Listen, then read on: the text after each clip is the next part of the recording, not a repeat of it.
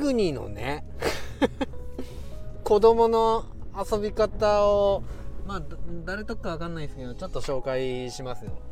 あの自分小学校に勤めてるんで子供らが結構ねあどんな風にして遊んでるかってよく見るんですけどね、はい、学校でもね雪降ったから遊んでるんですよね。でね子供からもいろいろ話聞いたりして大寒波来てめっちゃ雪降ってってまあ普段もね雪降るっちゃ降るんですけどね。今日一人の子ね。うん、雪だるま作るっつってね。雪だるま作ったんですけど何体作ったと思いますか？108体。それがねあの校門っていうかあの昇降口っていうか入るところ？うん。どっちかっていうと職員玄関側って先生たちの出入り口のところなんですけどそこにねカンカンカンカンカンって並んでるんですよ。うん。なんかねうんまあサイズはちっちゃいんですよね。サイズはちっちゃいんやけどもあの もののけ姫かな？こだまって出てくるやん。カタカタカタカタ。みたいな。あんな感じでさ108体並んでるすげえでしょ。もうねあのそれをね休み時間だけでやりきるっていうねしかも作ったの1人の子で。うん。あの手袋なんてねつけた生優しいような感じちゃうんすよ。なんと素手で。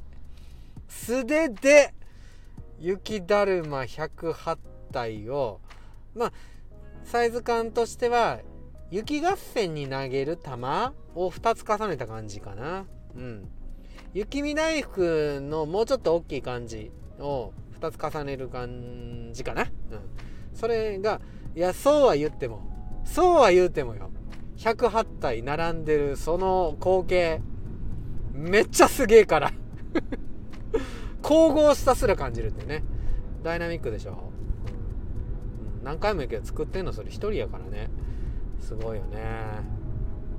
はい。ね。もう1人ねいるんですけどね。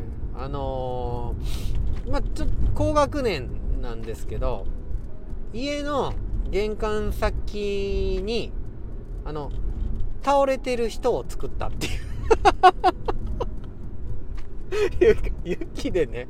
あのでその子あのすごい美術っていうか図工っていうかに結構明るいんですよ。センスあるんですよね。そんな子がよあの玄関先に倒れている事件現場殺人現場の死体を作ったっつってそれでなんかあの服的なものを着せたみたいなんですよね。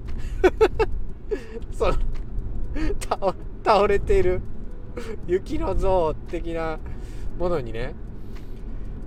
もうねあのお母さんめっちゃびっくりしてたって言ってた。いや暗い。だってさねえ下校帰ってから作るって言ったらさ4時に終わって家帰ってもうね若干暗めなところなんですけどまあ当時過ぎてるからねちょっと伸びててね5時もまだ明るいかみたいな感じですけどそこにさ人が倒れてるっていうえおおおじいおじいちゃんとかってなるやん。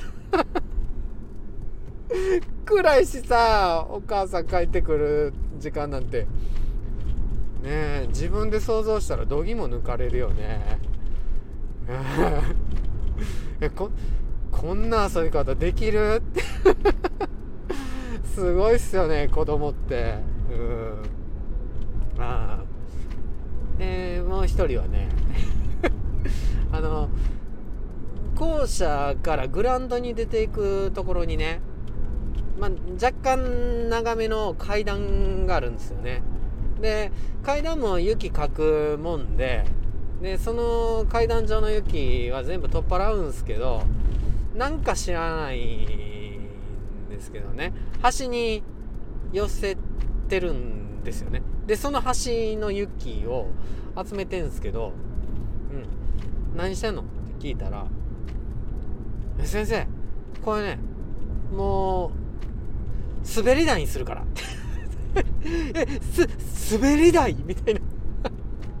でねちょうどねなんていうかうんそうやな。2人ぐらい座れるかいや1人かな。ギリギリの幅ぐらいであの、うん、階段のね坂を利用しつつあの段々を取っていくような形で雪を詰め込んでって。結構省エネなね感じのスノー滑り台。を作ってんすよね。で結構かなりダイナミックな感じでできてしまっていて。